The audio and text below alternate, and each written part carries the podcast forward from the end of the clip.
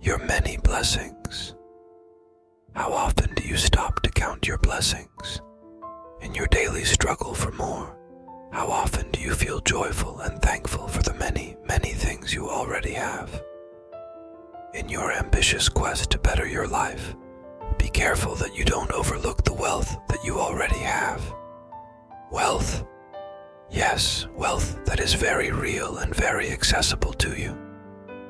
You know that you already have abundant wealth?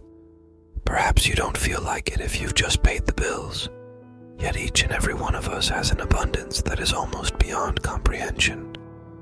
The secret is to tap into that abundance and use it to do whatever we want to do.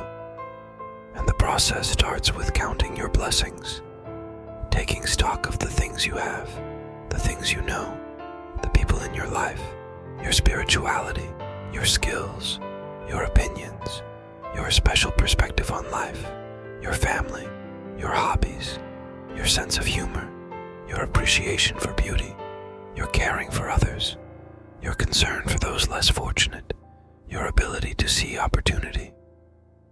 The list of possibilities is endless, and these things all have value beyond anything you can imagine. I challenge you to take a good hard look at yourself and to count your blessings.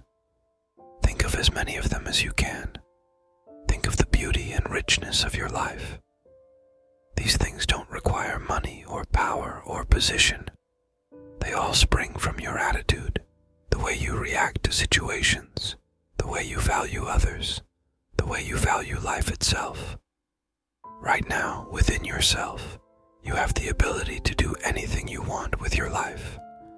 You have complete control of your behavior, your actions, from inside yourself and tap into the wealth that lies hidden within you.